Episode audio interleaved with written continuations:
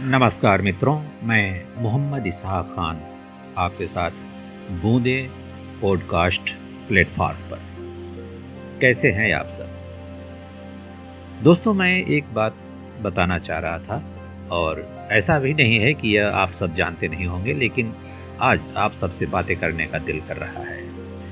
दरअसल, ये जो फरवरी में चौदह तारीख को वेलेंटाइन डे मनाते हैं, यह एक प्रेम जताने का, प्रेम प्रदर्शित करने का एक तरीका है।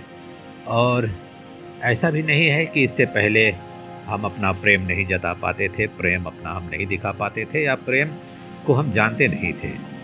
हमारे यहाँ प्रेम की जो परंपरा है, अकूत विरासत है हमारे देश में।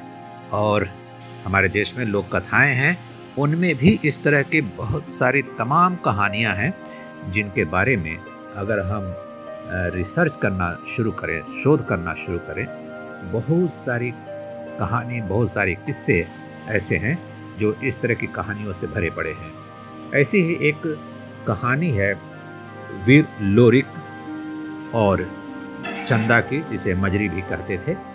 ये हमारे सोनभद्र की कहानी है। और इसी वीर लोरिक के जीवन पर जो लोक महाकाव्य है इसको लोरिकायन कहा गया है। अगर आप वीर लोरिक और लोरिकायन की कथा ढूंढना चाहें, आज के इस सोशल मीडिया पर बहुत सारी कहानियाँ आपको मिल जाएँगी।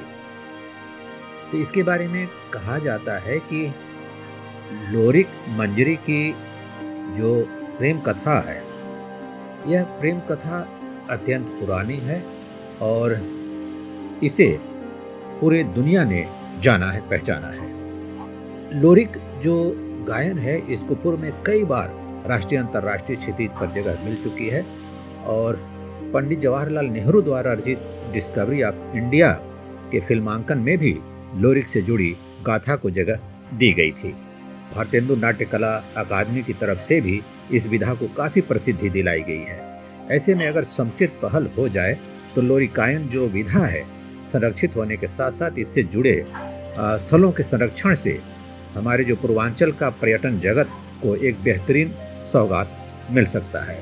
और वीर लोरिक हम जैसे ही जिला सोनभद्र से आगे बढ़ते हैं सोन घाटी की ओर तो मारकुंडी नामक घाट के ऊपर ही वीर लोरिक पत्थर है। और इसके बारे में कहा जाता है कि जो वीर लोरिक की प्रेमिका थी, मंजरी, उसने कहा था एक चट्टान को देख करके, और बस ऐसे ही उसके दिल में हुआ कि वो वीर लोरिक को कुछ अलग करने की प्रेरणा दे।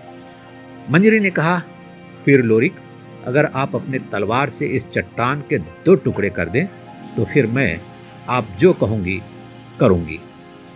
वीर लोरिक ने ऐसा ही किया।